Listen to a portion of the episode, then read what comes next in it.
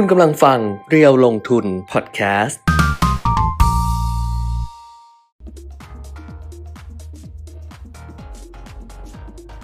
สวัสดีค่ะสวัสดีครับ อัปเดตเทรนด์ลงทุนนะคะ กับเพจจะลงทุนค่ะ Facebook Live YouTube Live นะคะ เจอกันจันทร์ถึงศุกร์10 โมงนิดๆเป็นต้นไปนะคะ วันนี้ 11 เดือน1อืม1 1 1 2 2อะ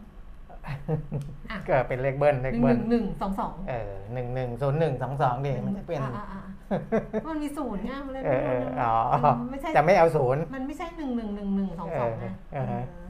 หนึ่งหนึ่งหนึ่งหนึ่งหนึ่งหนึ่งสองสองครับ ไม่ได้ใบหวยนะเออไม่เหมือนแบมแบมแบมแบมใบหวยอะสวัสดีค่ะคุณนกคุณนกทักนะทายก็ทักทายกันเข้ามาได้เหมือนเคยนะครับค่ะเออเมื่อคืนนี้ดู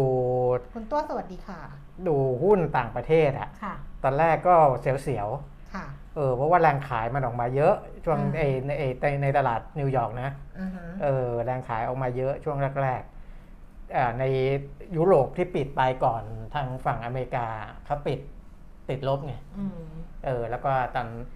ในสหรัฐก็มีแรงขายออกมาแล้วก็ว่าเอ๊ะมันกลัวเรื่องดอกเบี้ยเรื่องเงินเฟ้อเรื่องอะไรกันมากแน่เลย แต่ตอนหลังก็มีแรงซื้อกลับมาอืมนะแต่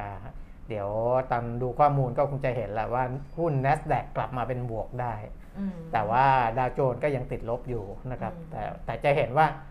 หุ้นเทคโนโลยีเนี่ยก่อนหน้านี้ก็ปรับลงมา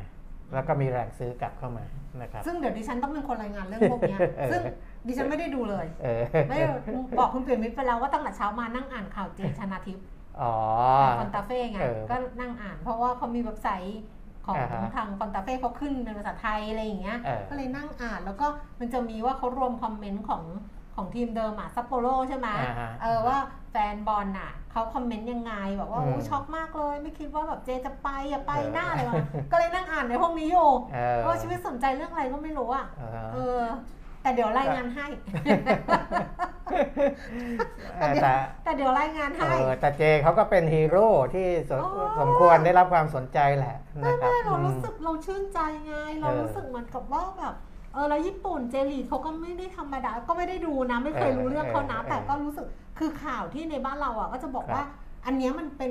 คือมันก็เป็นฮือฮาที่ญี่ปุ่นอะไรประมาณนี้ไงจริงกับๆญี่ปุ่นการคว้าตัวเขาไปญี่ปุ่นอย่างเงี้ยเกาหลีใต้อะไรพวกเนี้ยถือว่าเป็นทีมระดับโลกแหละ ใช่นะเออเมื่อก่อนดูซึบาสะเออระดับโลกดูการ์ตูนอะ แล้วญี่ปุ่นเออบอกว่าจะไปบอลโลกหัวเราะโอ้ยขำไม่มีทางเออไปได้หรอกอย่างงู้นอย่างนี้เออฮะแล้วก็ญี่ปุ่นเกาหลีใต้ก็แบบเออเนาะเออนะ แล้วเดี๋ยวนี้นักเตะเกาหลีใต้หล่อนะเออฮะไม่ธรรมดานะแต่เจเขาก็ไปพยายามจะปั้นทีมชาติไทยให้ได้ไปบอลโลกเหมือนกันอืมนะคืออายุขนาดนี้ยังยังมีโอกาสแหละยังมีโอกาสเออนี่วันนี้ทำอะไรที่ฉันลงประเทศได้อีกเยอะลงในในในใน Facebook Fanpage อ่าฮะคือวันนี้วันที่ 11 มกราครับคมอืม2565 ดิฉันทำงานวันแรกอืคุมณเป็น วันวันแรกในชีวิตเลย ใช่ คุณปีมิตรจำได้มาทำงานวันแรกในชีวิตคุณที่เท่าไหร่จำได้สิวันที่เท่าไหร่สองสิงหาคม 2533เออแต่คุณไม่เคยเขียนเลยเนาะเวลาส่งสิงหาครบรอบนี่คุณไม่มีคอ๋อวามเหรอต้องมีด้วยเหรอ ไม่ต้องมีก็ได้ ไม่เป็นไรไม่รบกวน เออไม่มีก็ได้อ๋อมันเป็นไอ้นี่เหรอ มันเป็นคอนเทนเฮ้ต์ยมันเหรอมันเออการครีเอทคอนเทนต์เออใช่ มันเป็นคอนเทนต์อ่ามันเป็นคอนมันเทเป็นนการต์สร้างคอนเทนต์เออดิฉันก็ลงใน Facebook Fanpage อ่าฮะแล้วดิฉันก็ลงนี่เป็นรูปหนังสือเออเป็นรูปหนังสือแล้วก็เป็นรูปเก่าๆอะที่แบบเนี่ยสมัยอ๋อสมัยจัดรายการกับคุณวีระเออดูดิเออโคตรเชยเลยอะแต่ไม่ไม่เห็นกัน ต้องไปดูใน Facebook Fanpage อะเออขวัญชนกวัฒนกุลแฟนเพจเนี่ยสิปีเงินทองต้องรู้อะไรอย่างเงี้ยมีคุณปีมิตรด้วยนะอ๋อมีรูปคุณปีมิตรแต่หาไม่เจอหรอกเล็กเออๆแล้วก็ลุงคุณคุณตัวซึ่งตอนนี้ดูอยู่ ขออืมขออ่านคอมเมนต์ได้ไหมเออจะได้แบบว่าเอออะไรเงี้ย คุณตัวบอกว่า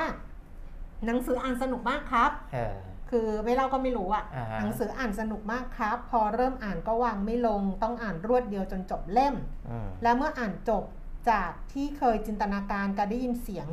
แต่เสีย จากที่เคยจินตนาการจากการได้ยินแต่เสียงจากรายการวิทยุอ่าเกี่ยวกับคุณขวัญชนกก็เปลี่ยนไป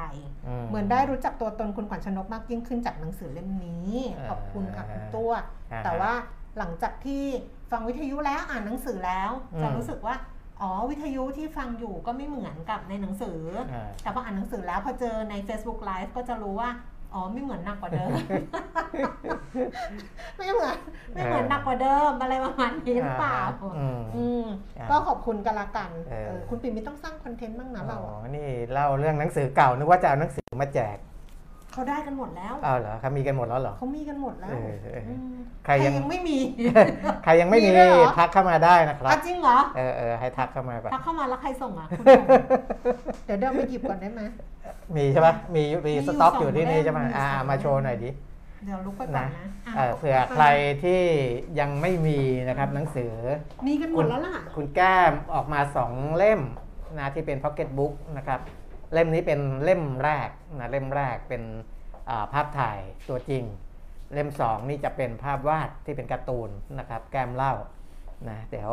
อ่าใครที่ยังไม่เคยมีหนังสือเล่มนี้เล่มสองไม่ได้แกะแพ็คอะอ่าทักเข้ามาได้ก่อนนะสำหรับเล่มแรกนะครับเล่มสอแรงกไม่ได้แกะแพ็คขี้เกียจแกะเออเอเพอราะว่ามันเหลือน้อยมากแล้วอะเออเอออ่าสองเล่มนี้ยโชว์เล่มนี้ก่อนเล่มนี้เล่มนี้หนาๆเอ้ยแต่เล่มนี้ไม่เก่านะ ไม่เก่าดีไม่เก่าหนังสือยังไม่เก่าเพราะเก็บดีแพ็ค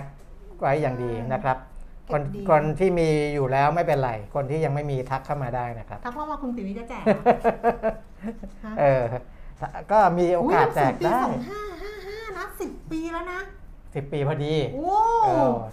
อออ่าสิบปีโอ้10ปี ไม่เล่าก็ไม่รู้โอ้ยสิบนะครับปีแล้วเหรอเนี่ยเออเออสิบปีโอ้ยสร้างคอนเทนต์ได้อีกอันหนึ่งสิบปีนะสิบปี สิบปีไม่เล่าก็ไม่รู้เออใครอยากได้ทักเข้ามาโอ้ ก่อนนะครับ คุณปีไม่ให้เอเขาอเดี๋ยวกี่เล่มดิฉันมีไม่กี่เล่มเลย แต่ว่าการแจกกี่เล่มคุณปีเดี๋ยวค่อยว่ากันมีนะค่าส่งด้วยนะหนัเอกอมันมีนะค่าส่งด้วย หนักนะ เล่มหนึ่งเนี่ยหนักนะ 250 บาทเออนะครับไม่ขายนะครับ โอ้โห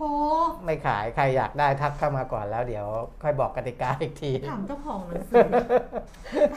ถ้าอยากได้ เนื่องในโอกาสที่คุณกับคุณขวัญชนกทำงานครบ 29 ปี อ่าฮะ อย่างนี้เหรอ เออเออเอเอออทักเข้ามาก่อน อ่าคนคนที่ไม่มีนะ คนที่มีแล้วไม่เป็นไรมีครบสองนะเล่มเห็นป่ะส่วนมีเอแล้วอศักดิ์สิทธิ์ก็มีแล้วมีครบสองแล้วเล่มส่วนใหญ่มีแล้วทั้งนั้นน่ะเพราะว่าเออฮะถ้าเกิดเป็นแบบคนที่ติดตามจริงๆอะเขาครัก็บสนับสนุนตั้งแต่ตอนนั้นไงเออ โอ้แต่มันก็ใหม่อยู่นะคะใหม่ใหม่ใหม่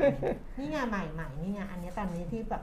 ที่จัดรายการกับคุณเอละอเออ เออเห็นไหม ยังใหม่อยู่ยังยังอืม นั่นอยู่ภาพเพิ่มยังชัดเจนใช่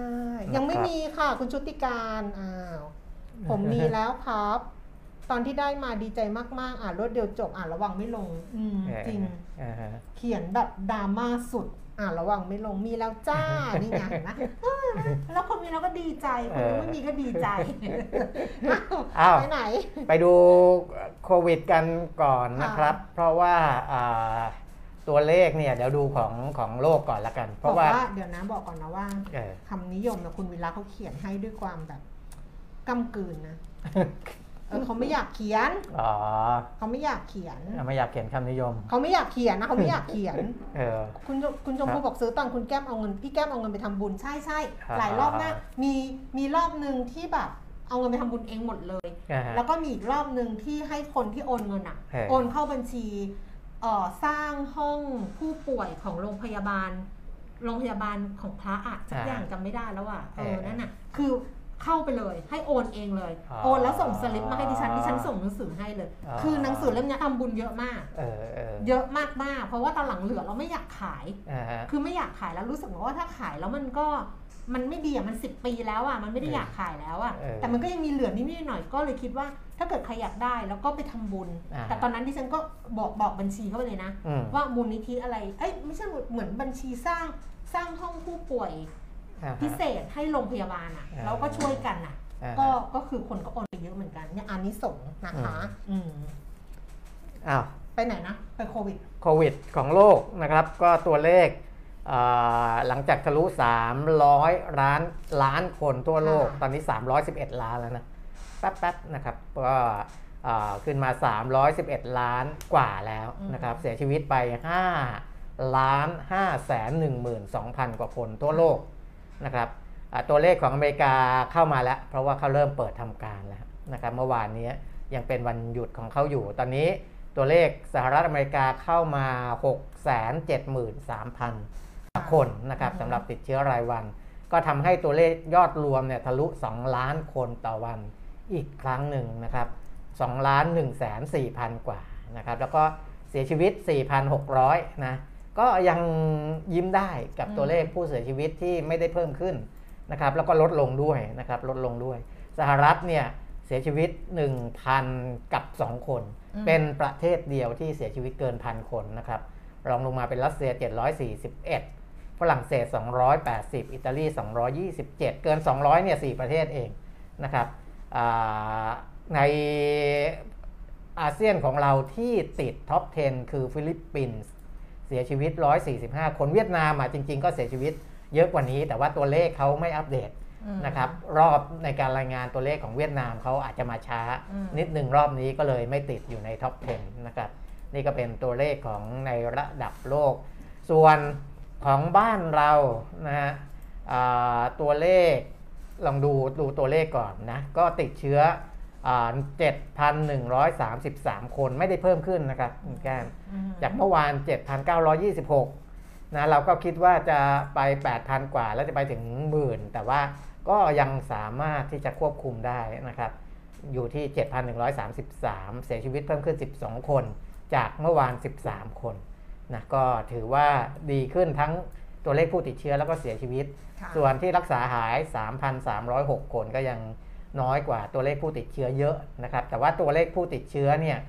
ระยะหลังๆจะเป็นผู้ติดเชื้อที่ไม่ค่อยแสดงอาการนะครับ แล้วก็ไม่มีจังหวัดไหนที่มีผู้ติดเชื้อเป็นศูนย์นะครับ เพราะว่าตอนนี้โอมิครอนอ่ากำลังจะเข้ามาแทนเดลต้าเดี๋ยวจะให้ดูชาร์ตอีกทีหนึ่งอืมนะครับ จังหวัดที่มีผู้ติดเชื้อสูงสุดภูเก็ตนะแซงชนบุรีขึ้นมาแล้วนะครับภูเก็ต 726 คน กรุงเทพ 640 เป็นอันดับ 2 ชนบุรีเนี่ยลงมาเป็นอันดับ 3 617 สมุทรปราการ 579 เป็นอันดับ 4 แล้วก็อุบลราชธานีเป็นอันดับ 5 426 คนนะครับอันดับ 6 นนทบุรี 7 ขอนแก่น 8 เชียงใหม่ 9 ปทุมธานี แล้วก็อันดับ 10 บุรีรัมย์นะครับอะนะหมอยงโพสต์ใน Facebook เมื่อเช้าค่ะนะครับ แสดงให้เห็นชัดเจนจากข้อมูลของอาศูนย์เชี่ยวชาญไวรัสของจุฬาลงกรณ์มหาวิทยาลัย นะครับเดี๋ยวขึ้นชาร์ตให้ดูนิดหนึ่งนะครับ จะเห็นว่าจากการตรวจอันนี้จะเน้นอ่าผู้ที่ติดเชื้อโควิด ในกรุงเทพมหานครเป็นหลักนะครับ แต่ว่าก็ให้เห็นเทรนด์ได้อ่าค่อนข้างชัดเจนแหละนะครับว่าอ่าผู้ติดเชื้อที่ได้อ่าตรวจแล้ววิจัยแล้วว่าเป็นเชื้อโอมิครอนอืมนะครับ เอ่อเพิ่มสูงขึ้นเรื่อยๆ สวนทางกับเชื้อเดลต้าที่ลดลงเห็นไหมครับอืมนะอันนี้ก็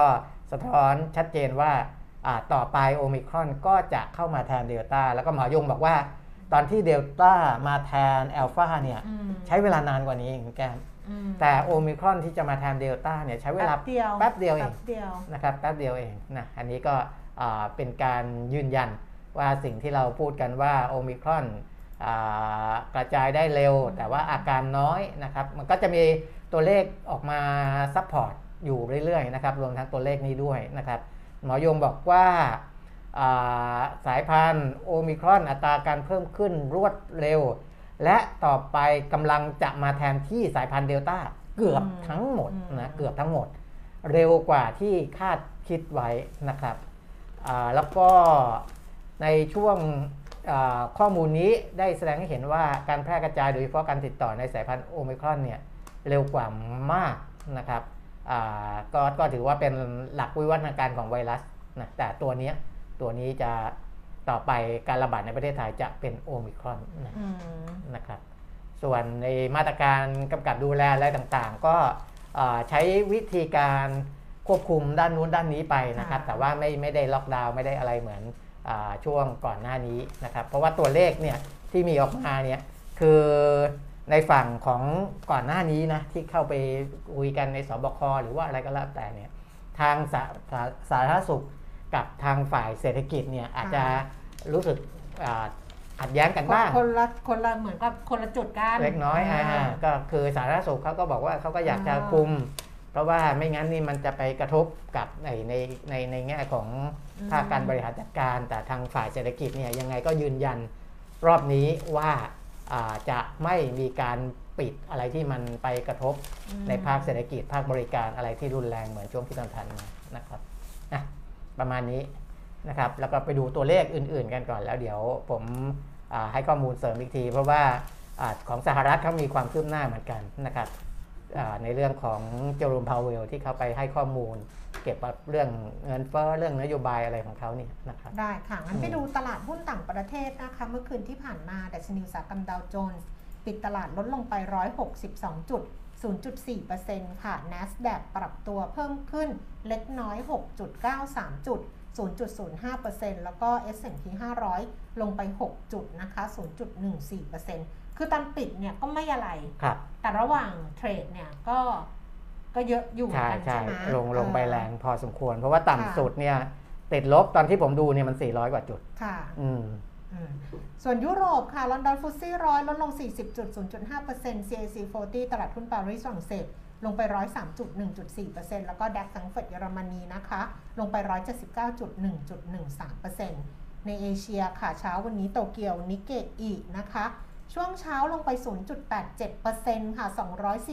247.25 จุด แล้วก็ห่างเสียงฮ่องกงเนี่ยเพิ่มขึ้นเล็กน้อย 36.0.15% CSI 300 ตลาดหุ้นเซี่ยงไฮ้ลดลงไป 18.0.38%ค่ะกลับมาดูความเคลื่อนไหวของตลาดหุ้นบ้านเราในเช้าวันนี้ เมื่อวานนี้ปิดตลาดเนี่ยดัชนีก็ก็ทรงๆอะลดอ่าลดลงเล็กน้อยอย่างเงี้ยนะคะครับแล้วก็เช้านี้ปรับตัวเพิ่มขึ้น สูงสุด 1,663 จุด ต่ำสุด 1,659 จุดค่ะ แล้วก็ล่าสุด 10นาฬิกา18 นาทีแต่ชนีราคาหุ้น 1,662.88 จุดนะคะ ลงไป 5.82 จุด 0.35%มูลค่าการซื้อขาย 13,000 ล้านบาทเซ็ตฟิ Index ค่ะ 989.40 จุดค่ะ เพิ่มขึ้น 3.61 จุด 0.37%มูลค่าการซื้อขาย 4,600 ล้านบาท หุ้นที่ซื้อขายสูงสุดนะคะอันดับที่ 1 เป็นเดลต้าค่ะ ราคา 414 บาท เพิ่มขึ้น 19 บาท 4.8%นี่มีผลกับดัชนีนะ ใช่เพราะมีเดผลลต้ากับเขาดัชนีมาเก็ตแคปเขาใหญ่เออนะคือคือมในตัวเซตเนี่ยมีผลค่ะนะครับถึงแม้ว่าเขาจะอ่าหลุดจากพวกเซตร้อยเซตห้าสิบก็ตามนะค่ะเดลต้าซื้อขายไปตอนนี้ประมาณ 650 ล้านนะคะ ราคาอืมเพิ่มขึ้นมา 4.8%อันดับที่ 2 เป็น IVL ซื้อขายไปแล้ว 555 ล้านบาทนะคะครับราคา 47 บาท 50 ค่ะ เพิ่มขึ้น 2 บาท 4.4% iNet ซื้อขายไปแล้ว 474 ล้านบาทนะคะเอ่อราคา 8 บาท 85 สตางค์เพิ่มขึ้นบาท 45 สตางค์ครับ19%เออ นี่ก็มาแรงนะ 19.59%ใช่ใช่ประมาณ 20%อะตอนเนี้ยเอ่อือทีทิปทิปเอชคือทิป holding ทิพย holding อ่าอ่านนะคะ ทิพยาโฮดดิ้ง เอ่อ65 บาทค่ะ ลงไป 2 บาท 75 สตางค์ AOT 60 บาท 25 สตางค์ ลดลง 50 สตางค์ Advance 224 บาท เพิ่มขึ้น 5 บาท 2%ครับ SVOA ค่ะ 3 บาท 38 สตางค์ เพิ่มขึ้น 32 สตางค์ FSS Financier ปะ FSS 7 บาท ลดลง 40 สตางค์ GPSC 85 บาท เพิ่มขึ้น 1 บาท Gulf Energy อันดับสุดท้าย 47 บาท 25 เพิ่มขึ้น 75 สตางค์อ่าฮะก็หุ้นก็แปลกก็จะมีข่าวแนะนำแล้วก็เป็นหุ้นที่ทางด้านเทคโนโลยีไงทางด้านเทคอ่าทางด้านอะไรเนี้ยจะเห็นว่าเป็น i n e t เป็นอะไรแต่ว่า IVL ๆซึ่งเป็นอันดับ2เนี่ยอ่าเป็นหุ้นที่มีข่าวอ่านะครับเพิ่งแจ้งข่าวมาเมื่อวานเย็นอืมนะว่า IVL นี่ก็คือ Indorama Venture อ่าจำกัดมหาชนนะก็แจ้งมาที่ตลาดหลักทรัพย์ว่า IVL เนี่ยกำลังอยู่ในขั้นตอน จริงๆ ไม่ไม่ใช่ตัว IVL เองนะ เป็นบริษัทย่อยของเขาอ่าคือ Indorama Netherlands ค่ะ BV นะครับเป็นบริษัทย่อยของ IVL ของเราอีกทีหนึ่งเนี่ยอยู่ในขั้นตอนดำเนินการเข้าซื้อหุ้นทั้งหมดที่มีความเป็นไปได้อ่าเขาใช้คำอย่างนี้นะอ่าคือถ้าถ้ายังเจรจากันไม่จบทั้งหมดเนี่ยอืมเขาจะใช้ว่าอยู่ในขั้นตอนดำเนินการเข้าซื้อหุ้นทั้งหมด ที่มีความเป็นไปได้ ของบริษัทอ่าโอ้โหมันมันเป็นชื่อที่ออกทางเวียดนามเวียดนามหน่ช่าองยมันนะช่างมันเอาเราเรียกว่า NN แล้วกันเออช่างมันนะซึ่งเป็นบริษัทที่จดทะเบียนอยู่ในอ่าตลาดอาสองตลาดนะในตลาดเวียดนามด้วยอืมเออนะครับตลาดหลักทรัพย์ฮานอยนะกับในในซึ่งเป็นบริษัทที่ผลิตภัณฑ์แปรแปรรูปเพชรในประเทศเวียดนามอะ พูดง่ายๆซึ่ง IVL เขาก็ทำเป็นเจ้าแห่งอ่าผลิตภัณฑ์เพชรอยู่แล้วนะไอไอพลาสติกเออไม่ใช่เพชรไม่ใช่เพชรไม่ใช่เพชรแบบยูบิลี่นะเออเออเออไม่ใช่คือเพชรเพชรอะเออไม่ใช่เพชรเออยังไงดีวะไออะยังไงพลาสติกพลาสติกเออเออนั่นนะก็เอ่ออันเนี้ย โยเป็นบริษัทในเวียดนามมีกำลังการผลิต 5.5 พันล้านหน่วยต่อปีอืมหรือว่า 76,000 ตันต่อปีนะครับ ซึ่งอ่าก็ถือว่าเป็นบริษัทที่ใหญ่บริษัทหนึ่งแหละนะขั้นตอนการเจรจานี้อ่ารวมถึงข้อบังคับอะไรต่างๆเนี่ยจะมีการกำหนดคำเสนอซื้อไว้นะแล้วก็ถ้าคิดรวมๆแล้วเนี่ยการเข้าซื้อในครั้งนี้เนี่ยเทียบเท่าเป็นเงินบาทแล้วกัน 3,085 ล้านบาท ก็เป็นดีลที่ไม่ไม่ไม่เล็กก็นะสามพันกว่าล้านสามพันกว่าล้านนะครับเพราะฉะนั้นก็เลยมีข่าวนี้ทำให้หุ้น IVL ในประเทศไทยอืมของเราเนี่ยเกิดการซื้อขายที่คึกคักขึ้นมา ติดอันดับ 2 และกำลังจะเป็นอันดับอืม1นะครับเพราะว่าของเขาก็ 679 ล้านอันนี้ขึ้นเป็นอันดับหนึ่งแล้วนะแซงเดลต้าขึ้นไปละ IVL นะครับด้วย ข่าวน่าจะเป็นด้วยข่าวเนี้ยเพราะว่า 3,000 ล้านค่ะแล้วก็เป็นบริษัทใหญ่ทางด้านนี้ที่อยู่ในเวียดนามแล้วก็เวียดนามอ่าอ่าแล้วก็เห็นว่าเวียดนามเขาก็อ่าเออเป็นเป็นประเทศที่กำลังมาแรงอะนะในอุตสาหกรรมนะครับก็ประมาณนี้อุตสหกก็มาแรงโควิดก็มาแรงเออเออโควิดก็มาแรงด้วยอืมนะครับอะไปที่เ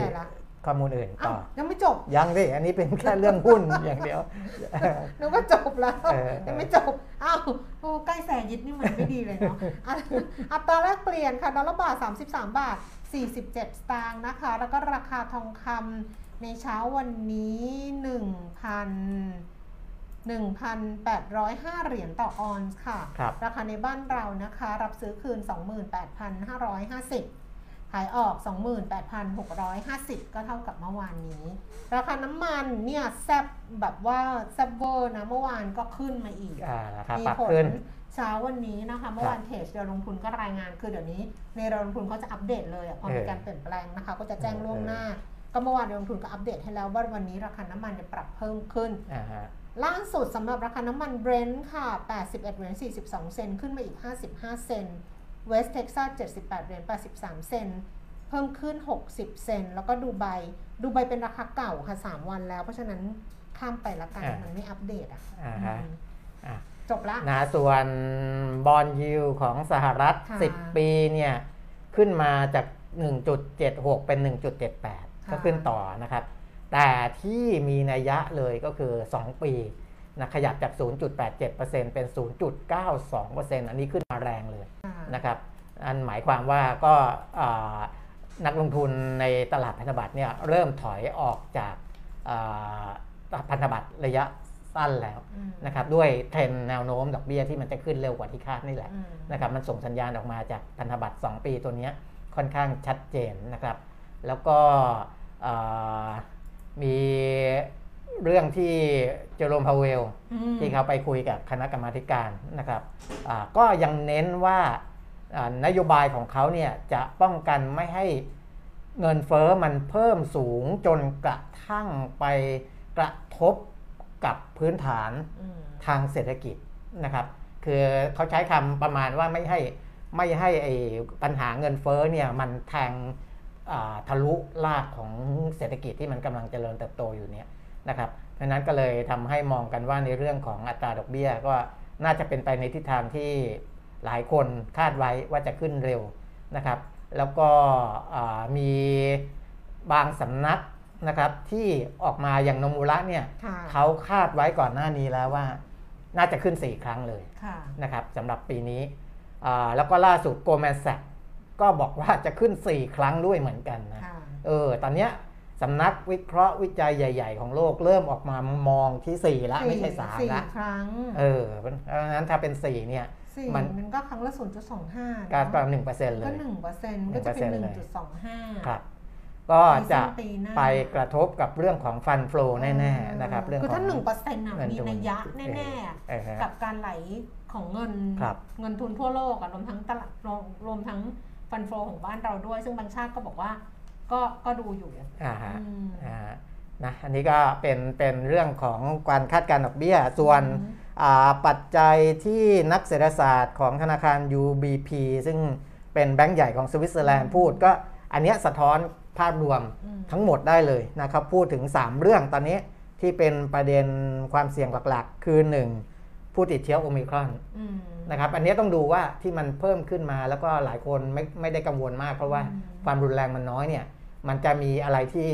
อ่าผิดแปลกไปจากนั้นหรือเปล่า เช่นอยู่ๆอาจจะมีการอ่าอาการรุนแรงมากขึ้น หรือมีการกลายพันธุ์มากขึ้น อันนี้ก็ยังยังติดตามอยู่คือค่ะโควิด -19 สองคือการขยายตัวของเศรษฐกิจจีนที่ลดลงอย่างมีนัยสำคัญค่ะนะครับ เพราะว่าจีนเนี่ยเคยโต 8% 9%ก่อนหน้านี้ถ้าย้อนกลับไปไกลกว่านั้นก็คือ 10 10%กว่านะครับแล้วลดลงมาอยู่ประมาณแถวๆ9 8 7 แต่ว่าปีนี้จะโตแค่5%อืมนะครับเพราะฉะนั้นเนี่ยการเติบโตของจีนที่ลดลงอย่างมีนัย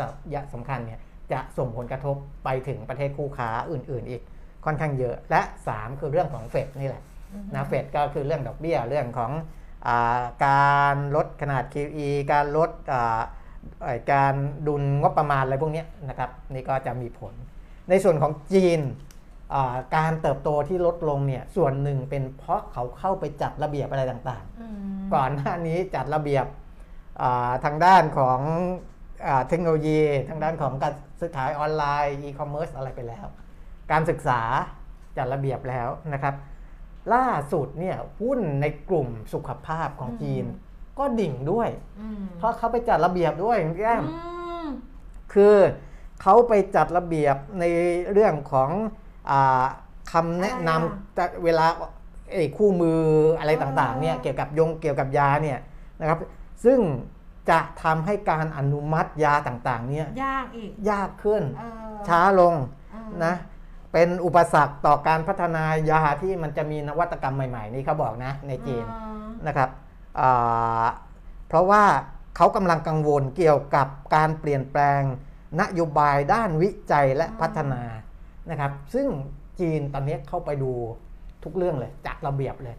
นะเพื่อที่จะนั่นแต่ถ้าเรามองอีกแง่หนึ่งนะว่าคือวูบหนึ่งเอโออเคอะมันอาจจะเป็นข้อจำกัดอย่างบริษัทเทคโนโลยีบริษัทเกมครับอะไรอย่างเงี้ยซึ่งเออก่อนหน้านี้เราก็บอกว่าเฮ้ยแต่เขาก็ปรับตัวได้เขาก็อ่าอะไรได้อ่าหรือแม้กระทั่งเรื่องของไอ้ที่มันเกี่ยวกับยาสุขภาพ หรือว่าการวิจัยการพัฒนานวัตกรรมครับอันในเรื่องการรักษาโรคเสริมความงามหรืออะไรก็ตามอย่างเงี้ยเออถ้ามองอีกแง่หนึ่งก็คือ เขาก็ใส่ใจผู้บริโภคนะก็ก็เพราะสุดประมาท้าณยนั้น แล้วอะมันจะไปอยู่ที่ผู้บริโภคถูก ไงผู้บริโภคจะต้องได้อะมีคุณภาพชีวิตที่ดีที่สุด ถูก คือการเล่นเกมหรือการอะไรอย่างเงี้ยเออ ใช่ป่ะก็ต้องมีคุณภาพชีวิตที่ดีที่คืสุอดเขามองว่าถ้ามันปล่อยอาจจะไปเนี่ยใช่แล้วไปคุมทีหลังมันอาจจะคุมยาก เออ ก็เลยรีบทำตั้งแต่ตอนนี้ นี่ถ้าเกิดเป็นจีนในฉันพูดอย่างนี้ถ้าเป็นเมืองไทยดิฉันอาจจะด่า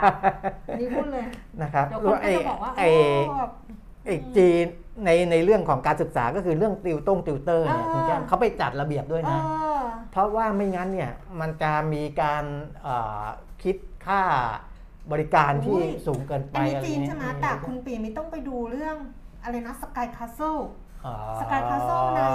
อัขนองนั้นเกาหลีใช่ป่ะเออของเกาหลีคือติวเตอร์อะสกายคา s เซิลนี่มันตีแผ่ระบบติวเตอร์เออว่าการันตีร้อยเปอร์เซ็นต์ว่าจะเอาลูกคุณอะเข้าเรียนแพทย์ที่มหาวิทยาลัยโซลเออร้อยเปอร์เซ็นต์เออคือเตรียมให้ทุกอย่างคะแนนสอบเอ่อแล้วก็อะไรอะไอพอร์ตมันต้องมีพอร์ตด้วยไงอ่าอ่ากิจกรรมทำให้หมดเลยวางแผนให้หมดเลยเออแต่ใช้เงินเนี่ยมหาศาลอะอ่าคือใช้เงินดิฉันจำไม่ได้อะเป็นอ่า คือแบบเป็นพันพันล้านวอนเดี๋ยวนะล้านวอนมันคือสามประมาณสามหมื่นสามหมื่นบาทบาทอืมร้อยล้านวอนมันก็คือสามสิบเออสามสามแสนโอ้ยมันเยอะ คือมันเออใช้ประมาณสามสิบล้านบาทอะเออเออเออ นั่นแหละ เท่าไหร่หมื่นละหมื่นล้านวอนเหลือเลยคือมันใช้ประมาณสามสิบล้านบาทอะเออเออ ไม่ใช่สามล้านอะน่าจะสามสิบคืออ่าฮะเพื่อเอาลูกอะเข้าเรียนไปเรียนหมอเออคือการันตีร้อยเปอร์เซนต์ว่าเข้าได้อืมแต่เข้าไปแล้วเด็กฆ่าตัวตายหรือเปล่าไม่รู้นะ เออเข้าไปแล้วเด็กเรียนไม่จบหรือเปล่าไม่รู้นะเออหรือสอบได้แล้วแต่เด็กไม่เรียนอ่าหรือเปล่าไม่รู้นะอืมแต่ติวเตอร์บอกว่าเอาเข้าได้เออเพราะว่าโอ้โหมันไปดูเองละกันนั่นแต่สิเขียนไปแล้วใช้วิธีการสารพัดอันนี้ก็คงจะแบบจริงๆเขาก็ดูเขาก็ดูเออจีนจีนเขาก็พยายามจะดูหลาย ๆ ด้านเพราะว่าเพราะว่าเพราะว่าจีนเนี่ยก็เหมือนเกาหลีเหมือนกันนะอืมคือมหาวิทยาลัยชั้นนำอะครับ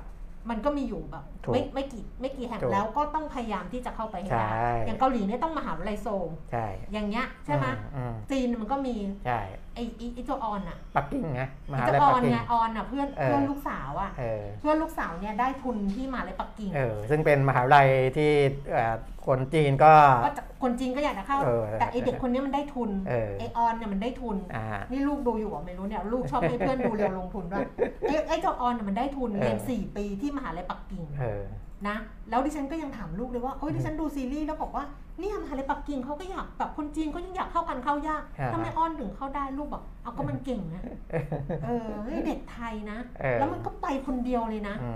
มไปคนเดียวเลยนะ ไปเรียนคนเดียวไปอยู่คนเดียวไปเลยคนเดียวเออเออสี่ปีอืมหนีโควิดอ่าฮะกลับมาเมืองไทยพอออนหนีกลับมาเมืองไทยปุ๊บโควิดที่จีนก็หาย เออออนมาอยู่ไทยเจอโควิดที่ไทยกลับไปก็ไม่ได้นะเออต้องทำงานอยู่ที่นี่อ้าวเล่าขำอะๆอันนี้คืออีกเรื่องหนึ่งซึ่งจีนเขาก็ควบคุมใช่แต่เพว่าราะเขาประเมินกันยังไงอะคะว่ามันจะมีผลอะไรไหมก็จริงๆจริง ๆ มันก็ถือว่าเขาก็ปรับทีเดียวเลยมันก็ดีเออแต่ในเชิงของนักเศรษฐศาสตร์เนี่ยมันก็อยู่ในไม่ชอบอะเนาะในเรื่องของของความกังวลอยู่แล้วล่ะเออไม่ชอบนะทำให้อืมอ่า การเติบโตของกำไรของบริษัทต่างๆ ในปีนี้เนี่ยมันอาจจะยากนิดนึงไงอืมแล้วมันก็ไปส่งผลกับการเติบโตโดยภาพรวมของอ่าเศรษฐกิจของจีนนะครับอะอะเดี๋ยวก่อนจะไปเรื่องอื่นนะ คุณปิ่นวิทย์เออหนังสือนี่นะครับคุณต้องส่งให้คนหนึ่งแน่ ๆ แล้วเนี่ยมีใครมีโทรนี่ทักมายังไม่ นี่ใช่คุณอ่านในนี้ นี่คุณดูในนี้ อยากอ่านทันทีเลย ใคร พี่แต้มไงอืม เอาพี่แต้มมาคอมเมนต์ในนี้นี่ในโพสต์ของคุณแก้มเนี่ยใช่เออเออคุณสุภจีสุธรรมพันธ์เออเออประธานเจ้าหน้าที่บริหารอ่ากลุ่มบริษัทดุสิตธานีอืมพี่แต้มมาบอกอยากอ่านทันทีเลยเออเออแล้วพี่แต้มบอกว่าเป็จันดไปแรงบันดาลใจให้พี่อยากเขียนอ่าเนี่ยพี่แต้มบอกนะเดี๋ยวทุกคนส่งข้อความมานะ คุณสุภจีสุธรรมพันธ์นะคะเออเออบอกว่าอยากอ่านทันทีเลยเดี๋ยวส่งไปให้พี่แต้มยังไม่ได้ตอบพี่แต้มอ่าเป็นแรงบันดาลใจให้พี่อยากเขียน เรื่องหญิงสาวจบสังคมวิทยา และมนุษยวิทยามาจากครอบครัวธรรมดาอืมแต่ได้ทำงานที่ไม่เคยธรรมดา ล้มลุกคลุกฝุ่นตลอด แต่ก็ยังรอดมายืนสวยๆได้เออแล้วพี่แต้มบอกว่าถูกเหยียดมาตลอดว่าจบสังคมจะมาทำอะไรได้อ๋อบอกว่าถ้าเขียนจะมีคนอยากอ่านไหมโอ้โหโอ้ยคุณศุภจีนี่ ทั้งอะไรนะ เดี๋ยวไทยคมทั้งไอ IBM ก่อนหน้านั้นไงอืมใช่อืมเป็นผู้หญิงคนเดียวในแบบดู regional ด้วยเออคนแรกเลยของ IBM เออจนกระทั่งตอนตอนจะ retire แล้วเออแล้วมาเจอคุณชนินทธ์ โทณวณิก ที่ดุสิตเพราะพี่แต้มเป็นบอร์ดดุสิตเออคุณชนินทธ์ก็กำลังจะวางมือไงเออแล้วพี่แต้มเนี่ยบอกไปเรียน life coach ที่อเมริกาแล้วเออคือไม่ใช่ life coach ไปเรียนโค้ชโค้ชแบบเออโค้ชสำหรับโค้ช CEO อะเออเอเอออโค้ชผู้บริหารไม่ใช่ life coach นะคะพูดผิดเป็นโค้ชแบบเออ ไปเรียนแล้วอืม แบบได้อะไรมาแล้วจะแบบเออไปทางนั้นแล้ว ปรากฏว่าคุณชนินบอกว่า ให้มาเป็นซีอดุสิตธานี เออก็มา เอออย่างแรกเลยมารับภารกิจคือดุสิตเซนทวา มาถึงก็แบบเจองานใหญ่เลย ใช่ เออ นี่ คุณสุวจีบอกว่า อยากเขียนจะมีคนอ่านบ้างไหมโอ้ โห นะนะแหมคือณสุวจีคือระดับนประสบการณ์ฝีมือขนาดนี้เนี่ยอืมนะครับแน่นอนเลยเออนะก็อ่า มามาเติบโตทางด้านเทคโนโลยี แล้วก็ด้านบริหารจัดการใช่นี่โอ้โหแต่พอมาอยู่ดุสิตธานีฝีมือพี่แต้มก็ชะกาจใช้ก็เอาเทคโนโลยีเข้ามาเยอะนะใช้พอเยสอะมควรนะเยอะเหมือนกันนะคะอะอ่าโอ้ขอบคุณกลับมาพี่แต้มที่หุ้นไทยที่เราเห็นค่ะหุ้นเทคโนโลยีมันขึ้นเยอะๆเนี่ยค่ะมีหุ้นตัวหนึ่งที่ชื่อ Planet นะครับอ่าบวกไป 7%เหมือนกัน อันนี้ก็มีข่าวเหมือนกันนะครับเป็นหุ้นที่อ่าเกี่ยวข้องกับกับเทคโนโลยีเหมือนกัน นะบริษัท Planet Communication Asia อ่าชื่อย่อ Planet นะครับเพิ่งแจ้งข่าวเข้ามาเมื่อวานเย็นเหมือนกัน ให้กับตลาดหลักทรัพย์อืมว่าเขาไปลงนาม MOU กับบริษัท Silicon Technology Park จำกัดนะครับเพื่อก่อสร้างและพัฒนาโครงการ EEC Silicon Tech Park EEC TP มันสำคัญยังไงอืมนะครับอ่า ถ้าไปอ่านข้อมูลที่เขาแจ้งตลาดหลักทรัพย์เนี่ยจะตื่นตาตื่นใจมากเลย เพราะเขาบอกว่าบริษัทนี้จะทำการออกแบบและสร้างต้นแบบเมืองดิจิทัลนะเขาเรียกว่าเป็นดิจิทัลซิตี้เลยนะ ที่ล้ำสมัยที่สุดนะครับ ล้ำสมัยที่สุดเพื่อดึงดูดบริษัทเทคโนโลยีชั้นนำของโลก ให้มาลงทุนตั้งศูนย์วิจัยและพัฒนาที่ รงการ EEC Silicon Tech Park นี่แหละ เรายังไม่มีอ่าที่เขาเรียกว่าดิจิทัลซิตี้แบบนี้นะ มาเลเซียเขามีสิงคโปร์ฮ่องกงนี่ไม่ต้องพูดถึงนะครับอ่าแต่เนี่ยเขาวางตัวอย่างนี้เลยนะครับ เป้าหมายหลัก 3 เป้าหมายคือ ลดโลกร้อน เพิ่มประสิทธิภาพการผลิต แล้วก็เพิ่มคุณภาพชีวิตที่ดีขึ้นนะครับอ่าใน Digital City เนี่ยจะมีโครงสร้างพื้นฐาน 6 ด้าน มีระบบสื่อสารมั่นคงนะครับ มีระบบไฟฟ้ามั่นคง ระบบประปาคุณภาพที่ดื่มได้ทันทีนะครับ ไม่ใช่น้ำประปาที่สะอาดจากต้นทางแล้วมาผ่านท่อที่มันไม่ค่อยสะอาดนะมันก็จะดื่มไม่ได้นะครับ แต่ของเขาเนี่ยจะเป็นน้ำประปาที่มีคุณภาพดื่มได้ทันที อากาศที่ไร้มลพิษ ความปลอดภัยทางชีวิตทรัพย์สินและข้อมูล แล้วก็การบริหารสิ่งปฏิกูล หรือว่า waste management ต่างๆเนี่ยจะเป็นดิจิทัลแพลตฟอร์มที่เข้ามาบริหารจัดการทั้งหมดอ่าลองดูนะครับใช้เงินลงทุนประมาณ 5,000 ล้านบาทนะครับในระยะเวลาแต่ว่าไม่ใช่ลงครั้งเดียวนะครับจะทยอยลงทุนไป 5,000 ล้านในเวลา 10 ปีนะก็เลยทำให้หุ้นตัวนี้เป็นหุ้นอีกตัวหนึ่งที่มีข่าวสารสนับสนุนบวกไป 7%ตอนนี้นะครับล่าสุดนะอืมก็เสริมให้เลยเชื่อมโยงกันไปค่ะนะครับ พอดีก้มหน้าก้มตาตอบตตออบบคุณสุภจีตอบไปตามโยนใช่ตอบพี่แต้มอยู่แต่ว่ายังไม่รู้จะตอบแบบแค่ไหนยังไงเออก็เลยเอออะตอนนี้บคุอณกปิยมิบตอกรบอกว่าเดี๋ยวจะแวะไปสวัสดีปีใหม่ อาจจะเลทนิดนึงบอกแล้วก็เดี๋ยมอบส่งมอบหนังสือให้เออเออส่งหนังสือนะไม่ให้เรื่องเรื่องอื่น ก็เพราะว่าไม่งั้นจะต้องไปคริปโตเคอเรนซีคริปโตแล้วไงนี่ไง ซึ่ซึ่งงแหมเออ ก็เชื่อมโยงมานี่ไงเขานี่ก็เราพัฒนาไปจะมีดิจิทัลซิตี้แล้วอะไรต่ออะไรแล้วที่ดิฉันอยากจะอ่านเออลองลองดู เพราะว่าอันเนี้ยมันดูแบบว่าเป็นเป็นแบบเป็นเป็นเป็นเรื่องบรรราว คือเขาเขียนเออเออดิฉันอ่านแล้วรู้สึกว่ากรุงเทพธุรกิจเขาเขียนดีอะนะอ่าฮะนั้นดิฉันก็จะลอกตามกรุงเทพธุรกิจเออแล้วกันบอกว่าเมื่อวานนี้ 10 มกราคมเนี่ยครับกรมสรรพากรออกหนังสือเออชี้แจงต่อกรณีที่พลเอกประยุทธ์จันทร์โอชา นายกรัฐมนตรีและและรัฐมนตรีว่าการกระทรวงกลาโหมครับมอบหมายให้กรมสรรพากรสร้างเร่งสร้างความชัดเจน ในเรื่องของหลักเกณฑ์การคิดคำนวณภาษี จากกำไรการขายหรือการลงทุนในสินทรัพย์ดิจิทัล หรือคริปโตเคอเรนซีให้แก่นักลงทุนและประชาชนทั่วไป นายเอกนิตินิติธันประภาสอธิบดีกรมสัมภากรบอกว่าขณะนี้กรมสัมภากรกำลังเร่งดำเนินการหารือกับทุกฝ่ายที่เกี่ยวข้องเพื่อพิจารณาหาแนวทางในเรื่องของหลักเกณฑ์การคิดภาษี จากกำไรการขายหรือการลงทุนในสินทรัพย์ดิจิทัล ให้มีความเหมาะสม และเป็นปัจจุบันคาดว่าจะแล้วเสร็จอืมภายในเดือนมกราคมนี้นะคะ กรมสัมภากรได้หารือกับหน่วยงานที่เกี่ยวข้องทั้งอะทั้งธนาคารแห่งประเทศไทยสำนักงานคณะกรรมการกำกับหลักทรัพย์และตลาดหลักทรัพย์หรือกรตรวมถึงเดินหน้าเปิดรับฟังความคิดเห็นจากภาคเอกชน ที่ดำเนินการในเรื่องของสินทรัพย์ดิจิทัล เพื่อนำมาจัดทำแนวทางการปฏิบัติ ในการเก็บภาษีจากสินทรัพย์ดิจิทัล เพื่อให้เกิดความเหมาะสม กับรูปแบบการลงทุนและบริบทในปัจจุบัน โดยยึดถือประโยชน์สูงสุดกับประชาชนและทุกฝ่ายเป็นสำคัญ เออเออประชาชนคือประชาชนอะไรวะ ไม่เขาเขาบอกว่าเป็น taxpayer centric นี่ไงนะนี่ไงนี่ไงเดี๋ยวมีเดี๋ยวปมีระชาชนของเขาก็คือนี่ไง taxpayer เออเนี่เดี๋ย ยวมีเดี๋ยวมีเออ ช่วงเกือบปีที่ผ่านมาการลงทุนและการแลกเปลี่ยนสินทรัพย์ดิจิทัลของประเทศไทย อืม มีการเติบโตและเปลี่ยนแปลงอย่างก้าวกระโดด ถือได้ว่าเป็นเรื่องใหม่สำหรับผู้เสียภาษีและกรมสัมภากร ซึ่งกรมสัมภากรไม่ได้นิ่งนอนใจในเรื่องนี้ ได้มีการศึกษาและประมวลผลต่างๆ มาโดยตลอด แต่ต้องยอมรับว่าเป็นเรื่องที่ เกี่ยวข้องกับหลายฝ่ายใช่ซึ่งกรมสัมภากรดำเนินการกำลังเร่งดำเนินการเพื่อหาความชัดเจนในเรื่องนี้ อย่างไรก็ดีกรมสัมภากรยังยึดแนวทางการถือเอาผู้เสียภาษีเป็นศูนย์กลางเออ taxpayer centric เออจึงพร้อมที่จะหาแนวทางปฏิบัติ เพื่อสร้างความเป็นธรรมให้กับนักลงทุนและผู้เกี่ยวข้องจากการถือครองอืมหรือได้รับผลประโยชน์จากสินทรัพย์ดิจิทัล เพื่อส่งเสริมการลงทุนและสร้างแรงขับเคลื่อนทางเศรษฐกิจจากนวัตกรรมทางการเงินดังกล่าว ของประเทศต่อไป คือถ้า taxpayer centric เนี่ย อืม มันก็ไม่ใช่เฉพาะสินทรัพย์ดิจิทัล มันก็ทั้งหมดไงก็หุ้ปนระชาชนด้ผู้วย เสียภาษีอะเออ ไม่ก็ก็ที่ตัวใหม่ๆนะเออ ถ้าภาษีใหม่ๆอะ เออ แสดงว่ามันก็มีแนวโน้มที่คุณก็ต้องไปอืมอ่าหารือหรือว่าทำ public hearing หรือว่าอะไรก็แล้วแต่อืม กับกลุ่มของนักลงทุนในตลาดหลักทรัพย์ด้วย อืม นะว่า ว่าไอ้ภาษี capital gain หรือว่าอะไรนะ financial อะไรเนี่ยเออ transaction อะไรต่างๆเนี่ยนะครับอ่าจะทำอย่างไรที่มันเหมาะสม แต่มันมีอันนี้นะอันไหนมันมีล่าสุดว่า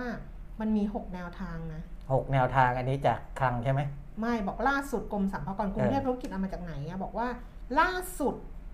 กรมสรรพากรเนี่ยสรุปเออการเสียภาษีเงินได้บุคคลธรรมดาเกี่ยวกับคริปโตดังนี้เออ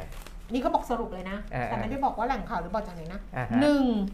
กรณีกำไรจากการขาย ครับ หรือแลกเปลี่ยนถือเป็นเงินได้ตามมาตรา 40 วงเล็บ 4 วงเล็บชอเชอเนี่ยนะชอกระเชออืมผู้ขายมีหน้าที่ยื่นแบบพงด90 ผู้ซื้อมีหน้าที่ต้องหักภาษีหน้าที่จ่าย 15%อ่าถูกอ่า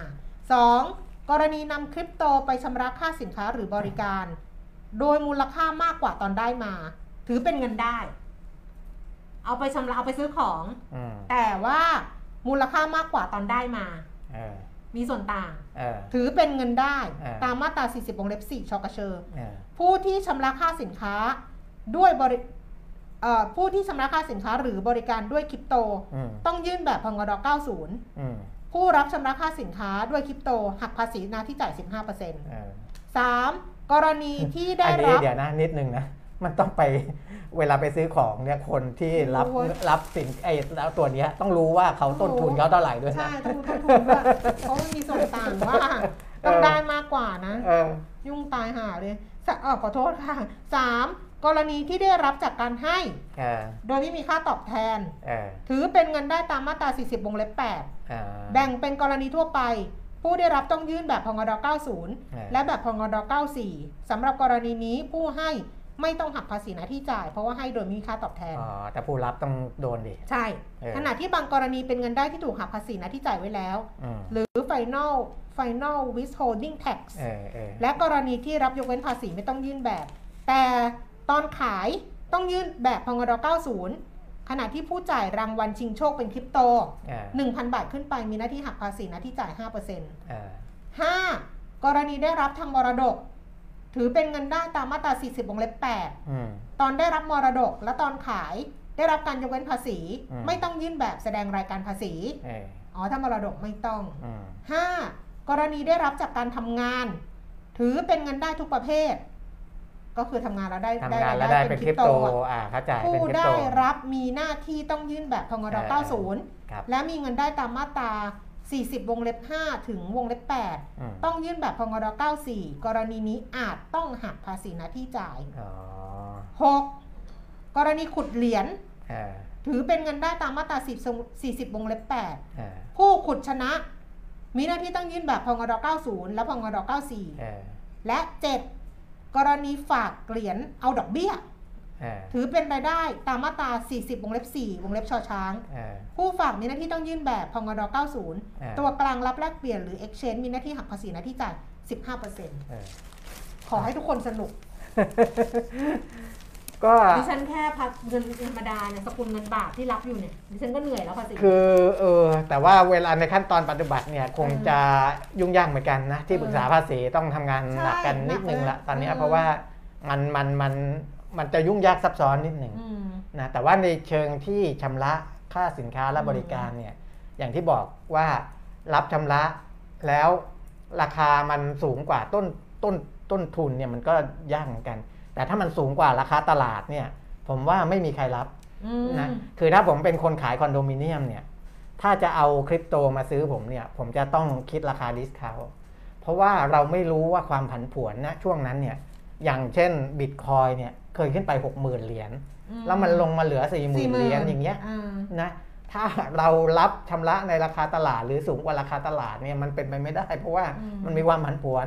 นะผมเป็นคนขายผมจะต้องตีราคาที่มัน discount จากราคาตลาด ตอนนั้นอยู่แล้วเผื่อความผันผวนของราคา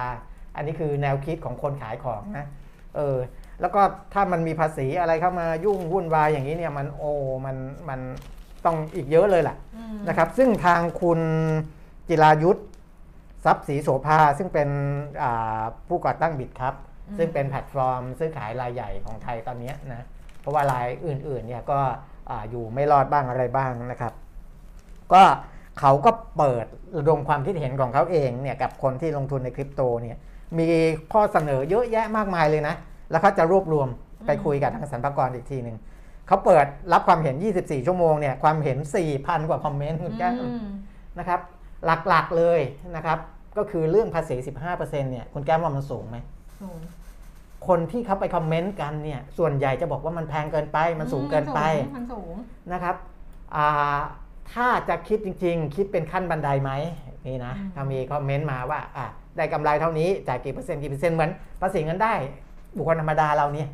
เราไม่ได้จ่ายเป็นก้อนเดียวเป็นก้อนใหญ่ ๆ ไปเลย เราก็จะดูว่ารายได้เยอะรายได้น้อย จ่ายเป็นขั้นบันได อันนี้ก็มีข้อเสนอมา แล้วก็มีข้อเสนออื่น ๆอีกนะครับ ก็เดี๋ยวเขาคงไปคุยกันนะเรื่องของภาษีคริปโต ส่วนในภาษีเกี่ยวกับหุ้นอืมก็มีอ่าสภาธุรกิจตลาดทุนไทยใช่ที่เขารับเป็นเจ้าภาพอยู่แล้วนะครับ ที่จะไปพูดคุยกับสรรพากรเอ้าอืมนะรอรอรอให้จบเรื่องพวกนี้ก่อนแล้วกันนะ ว่าเป็นยังไง แต่ว่าอ่าเขาก็เอาจริงแหละเอาเข้าจริงเขาเข้าก็จริเอางจริงเขาบอกเดี๋ยวสิ้นเดือนมกราคมอะในฐานะเขก็เอ่อที่เราเป็นผู้ติดตามความคืบหน้า แล้วก็เราก็รับรู้ไว้ เราก็รับรู้เราก็ทำอะไรไม่ได้ เราก็บอกอย่างเดียว แล้วก็เออถ้ามันถ้าเขาเขาทำยังไงก็ต้องทำอย่างนั้นนะใช่ใช่เราเป็นผู้ที่สียภษีเขาจะต้องเร่งสรุปไปในเดือนนี้ เพราะว่าอืมมันอาจจะมีผลกับการยื่นภาษีเงินได้บุคคลธรรมดา ของปี 2564อ๋อแล้วเขาบอกเขาจะมีย้อนหลังใช่ไหมที่บอกว่าเนี่ยบอกค้านย้อนหลังสองปีเนี่ยเอาเหรอย้อนหลังนี่มันก็ไม่ถูกสิ Sigmex บอกเผยผลหารือยกเออแรกไร้ข้อสรุปเออเสนอเปิดประชาพิจารณ์ไม่เก็บภาษีย้อนหลังสองปีเออมันจะมีย้อนหลังด้วยเหรอยิ่งย้อนหลังก็ยิ่งไม่ได้ยิ่งนะเออยิ่งมีปัญหาเออนะครับอะเราก็บ่นงึมงำงึมงเรื่องภาษีก็ำแต่ยังเนี่เป็ยนปัญคนหาใหญ่คนโตเขาก็ออกมาพูดกันทั้งนั้นว่าแหละคุว่าณ คุณหญิงสุดารัตน์ใช่ไหมเหมือนคุณหญิงสุดารัตน์เออคุณหญิงสุดารัตน์ก็บอกว่าการเก็บภาษีคริปโตสะท้อนความไม่เข้าใจโอกาสสร้างรายได้เข้าประเทศจากดิจิทัลแอสเซทที่เป็นนิวอีโคโนมีอืมของรัฐบาลเนี่ยคุณหญิงเขาก็ไปทางนั้นเลยอืมแล้วก็มาดามเดียใช่ไหมเขาชื่อเดียป่ะคุณวัฒนยาอ่าฮะเออ นั่นน่ะของพลังประชารัฐอะก็ก็เออไม่เห็นด้วย บอกเออว่าเป็นการผลักนักลงทุนออกไปนอกประเทศอะไรอย่างเงี้ยครับเขาก็พูดกันเยอะแหละ แต่ว่า นะอืมนั่นแหละ เท่าเท่าไหร่ก็เท่านั้นทำอประมาณนี้ประมาณนนี้ทำอะไรได้อะมันทำอะไรนะครัไม่บได้ไงใช่อ่าปะเท่าไหร่ก็เท่านั้นอะส่วนเรื่องหมูแพงนี่ไม่รู้ว่าทางเออกรมปศุสัตว์ยอมรับหรือยังนะว่ามันเป็นโรคระบาดนะครับ เพราะว่าก่อนหน้านี้ยังแบ่งรับแบ่งสู้นะครับ จนแบบบางสื่ออาเขาเอาหนังสืออาที่ทางทางทางคณะบดี คณะสัตวแพทย์ของหลาย ๆ มหาวิทยาลัยเนี่ยเขาทำไปให้อธิบดีกรมปศุสัตว์นะครับว่าจริง ๆทำไปตั้งแต่เดือนธันวาคมแล้วอืมนะครับ ว่าเขาพบเชื้อที่อืมเรียกว่า S อ่า ASF เนี่ยค่ะนะครับไอฮิวาแอฟริกาเนี่ยอืมนะครับก็อ่าแต่ว่าทางทางการเองยังไม่ได้ประกาศเป็นทางการนะว่าว่าเป็นเชื้อตัวนี้นะเนี่ยก็ต้องรอดูกัน ว่าคือจริงๆ แต่ว่าอย่างไรก็ตามก็ต้องแก้ไขอือหือให้มันเร็วนะครับ แล้วก็ตรงจุดแค่นั้นเองนะตอนนี้มีถึงขั้นเรียกร้องว่าคนที่ปิดบังข้อมูลอะไรต่างๆ จะต้องมีความรับผิดชอบนะครับ ตอนนี้บ้านเรานี่เรียกร้องความรับผิดชอบกันก็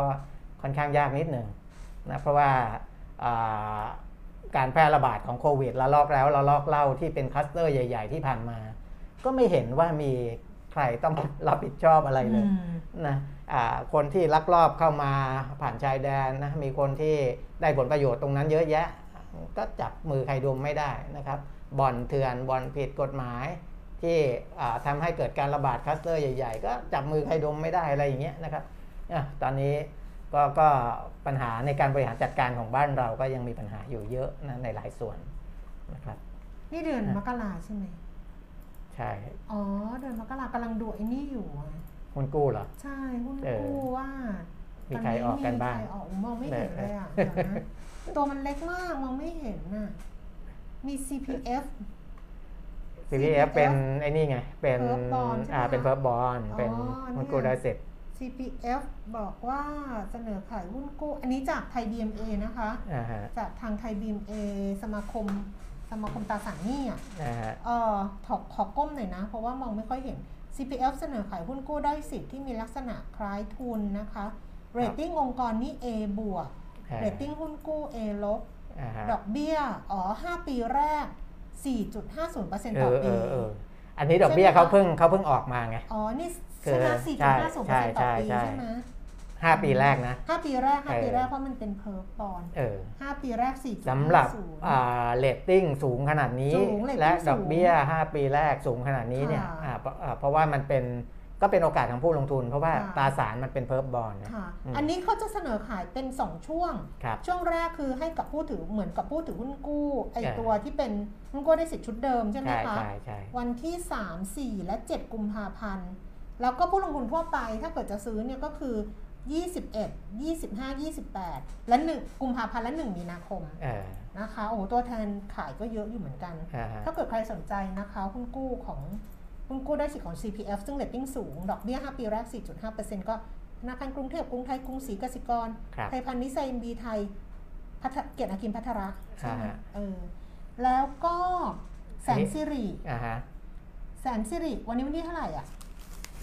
วันนี้วันที่ 11 ครับแสนสิริเอ่อเปิดจอง 18ถึง20 ค่ะอืมเป็นหุ้นกู้ดิจิทัลครับ2 ปี 6 เดือนครับเออดอกเบี้ย 3.10%ต่อปีเออเรตติ้งองค์กร Triple B บวกนะคะเรตติ้งหุ้นกู้ก็เหมือนกัน Triple B บวก แสนสิรินี่ต้องดูที่กรุงต้องติดต่อกรุงไทยแต่เป็นดิจิทัลนะคะครับเป็นหุ้นกู้ดิจิทัล ส่วนที่ขายอยู่วันนี้เลยนะค่ะ11 ถึง 13 มกราคมอ่าก็คืออนันดาหุ้นกู้ของอนันดาอนันดา Development อนันดาดอกเบี้ยนะครับดอกเบี้ยสูง 1 ปี 6 เดือนเนี่ยอืม4.50%นะไม่ต้องไม่ต้องถือยาวด้วยเออนะครับ2ปีครึ่ง6เดือน 5.40 หนึ่นะงครับ ปี6เดือน 4.50สองปีเออ6เดือน 5.40สำหรับหุ้นกู้อนันดานะคะครับจ่ายทุก Rating 3เดือนนะดอกเบี้ยค่ะจ่ายทุก 3 เดือน เรตติ้งก็เป็น investment grade อะค่ะ ครับเพราะว่าองค์กร Triple B ลบ Triple B ลบหุ้นอืม เรตติ้งหุ้นกู้ก็ Triple B ลบนะครัคะบแต่มันช่วงแต่ว่าระยะเวลาเขาสั้น ครับ แล้วก็ดอกเบี้ยสูง อันนี้กรุงไทยกสิกรไทย CIMB ไทยเอเชียเอพลัสเชียพลัสใช่ไหม KT แล้วก็ Zmico เอ่อ KT Zmico หยวนต้า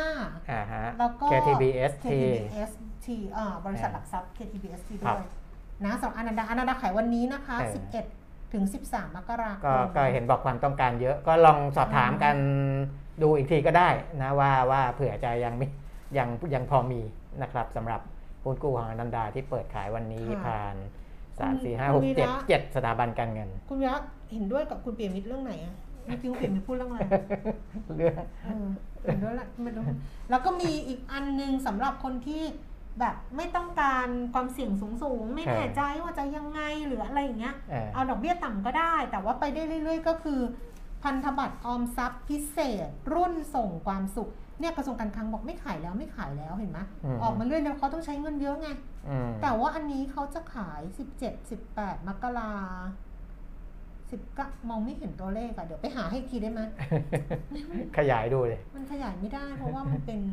อันเนี้ยเออเนี่ยแล้วเพราะมันมันมันไม่ขยายมันก็เป็นอย่างนี้ไงอะนี่ก็ไงได้ครับก็เออก็เป็นข้อมูลให้ไงพันธบัตรออมทรัพย์อ๋อเรื่องความรับผิดชอบค่ะ กระทรวงการคลังเปิดขายพันธบัตรออมทรัพย์พิเศษอืมรุ่นส่งความสุขให้กับบุคคลธรรมดาเออที่ถือสัญชาติไทยมีถิ่นพำนักในประเทศไทย ผ่านระบบอินเทอร์เน็ต mobile application แล้วก็เคาน์เตอร์ทุกสาขาของธนาคารตัวแทนจำหน่าย 4 แห่ง ก็คือธนาคารเอาธนาคารไปก่อนนะอ่าฮะธนาคารกรุงเทพ ธนาคารกรุงไทย ธนาคารกสิกรไทย และธนาคารไทยพาณิชย์นะคะสี่แบงค์นี้นะคะ จะขายพันธบัตรอายุ 3 ปีค่ะ จ่ายดอกเบี้ยแบบขั้นบันได ก็คือปีที่ 1 1.60%ต่อปีอ่าฮะปีที่ 2 1.80%ต่อปี ปีที่ 3 2.30%ต่อปี เฉลี่ย 1.90%ต่อปี อันนี้ต้องเสียภาษี 15%นะคะอืมต้องเสียภาษีด้วยนะคะครับเพราะฉะนั้นเนี่ยเฉลี่ย 1.90%ก็หักภาษีไป 15%การจำหน่ายแบ่งเป็น 3 ช่วงค่ะ 17-18 มกราคมจะขายผู้สูงอายุค่ะ บุคคลธรรมดาที่มีอายุ 60 ปีขึ้นไปอืมนะคะ 17-18 มกราช่วงที่ 2 คือ 19-23 มกราก็คือขายให้บุคคลธรรมดารวมหมดเลย แต่ผู้สูงอายุไม่สูงอายุก็รวมหมดเลยแต่รอบแรก 17-18 ผู้สูงอายุเท่านั้นครับ19-23 ขายให้ได้หมดเลยขั้นต่ำ1,000 บาท สูงสุด 5 ล้านบาท 24-31 มกราขายให้บุคคลธรรมดา แบบไม่จำกัดวงเงิน คือถ้าเหลือไงอืมถ้า 23 หมดก็หมด ถ้า 23 หลังจาก 23 เหลือก็คือเหลือครับแล้วก็เกิน 5 ล้านก็ซื้อได้อ่านะอ่าอะลองดูกันแล้วกัน มีให้เลือกมีให้เลือกเยอะเหมือนกันนะคะ ช่วงนี้ครับเพราะฉะนันก็เลือกเอาอันนี้มันก็ดีตรงที่ว่า อะไรรู้ไหมคุณเปียมิตรเราเลือกได้ไงว่าอ่าเราต้องการเราต้องการเอ่อแบบไหนอืมเรายอมรับความเสี่ยงได้มากแค่ไหน ถ้าอืมยอมเรายอมรับความเสี่ยงได้มากหน่อย เราก็อาจจะเลือกหุ้นกู้ที่เรตติ้งก็ไม่ได้สูงแต่เป็น investment grade เออแล้วก็ดอกเบี้ยสูงครับแต่ถ้าเกิดเรายอมรับความเสี่ยงไม่ได้ เราก็หันมาดูพันธบัตรอ่าฮะซึ่งความเสี่ยงต่ำแล้วก็ดอกเบี้ยก็ต่ำไปด้วย แต่ถ้าเกิดเราอยากได้แบบว่าเอ่อเอ่อความเสี่ยง ความเสี่ยงที่เรารับได้ด้วย ผลตอบแทนที่น่าพอใจด้วยอย่างอย่างกรณีของ CPF ซึ่งเป็นอ่าฮะ perp bond นะนะเพราะเรตติ้งสูง ครับแต่ดอกเบี้ยก็ไม่ได้ไม่ได้น้อย อ่า ก็ก็เลือกดูครับ ก็เลือกดูอะอะฝากให้ส่วนกันละกันใครที่เอ่อลงทุนด้วยตัวเองไม่ถนัดก็ไปทางด้านกองกองทุนทุนอืมนะครับ ซึ่งก็คือก็ตามดิฉัน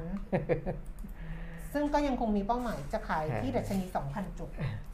เหมือนเดิม เอาละถ้าปไม่ระมาณขายนี้ ก่อน ครับเข้าเว็บไซต์หมอยง เอ้ยเข้า Facebook หมอยงอยู่แล้วไม่เปิดไว้เปิดไว้เปิดค้างไว้เปิดค้างไว้อืมว่าวันวันๆหนึ่งดูแต่หมอยอ่างงไม่ได้ครับเขาต้องเขาหมอยงเขาจะโพสต์ครั้งเดียว ตอนตอนเช้า ที่ก่อนจะไปทำงานมก่อนก่อนออกไปทำงานแกก็จะโพสต์ทิ้งไว้ ดิฉันไม่ได้อ่านอะไรแบบนี้เลยนะ เออ เพราะว่าแบบน่าแหละดูแต่ข่าวเจชนาทิพย์ดูแต่อะไรแบบนี้ไงอืมความสนใจคนละแบบ อ่าเพราะฉะนั้นเดี๋ยวพรุ่งนี้นะคะ พรุ่งนี้วันพุธ ครับ เออกลับมาเจอกันเหมือนเดิมก็แล้วกันนะคะ วันนี้เราสองคนลาแล้วนะคะ ขอบคุณสำหรับการติดตามนะคะเจอกันพรุ่งนี้ สวัสดีค่ะ สวัสดีครับ